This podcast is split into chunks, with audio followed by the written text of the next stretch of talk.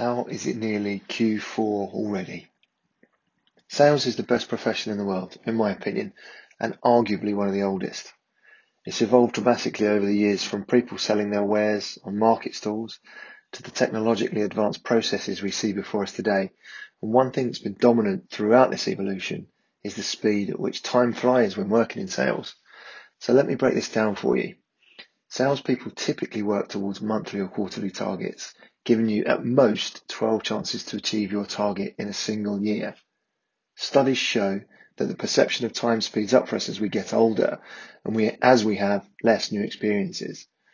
A sales role is incredibly repetitive and with every passing month we're getting older. So it's no surprise that the time is flashing before our eyes as we are on a constant countdown timer.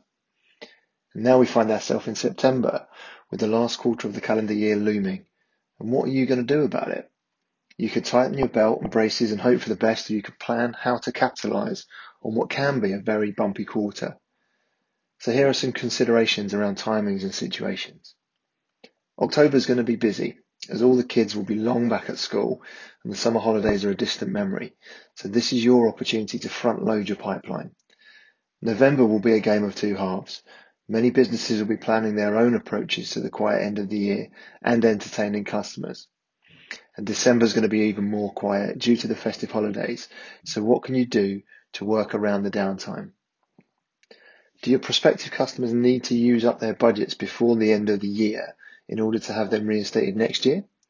Can you sell your services or products in advance so that your customers pay now and use them later? People are going to be meeting their own challenges head on, so try using video pictures and voice messages so that you don't disappear amongst hundreds of other emails or direct messages on LinkedIn.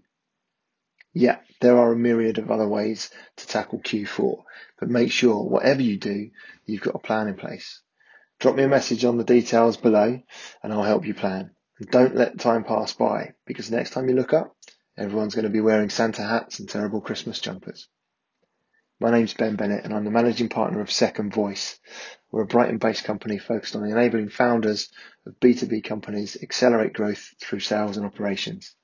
If you're looking to grow your own company or want impartial advice, please reach out to me at sbt at secondvoice.co.uk.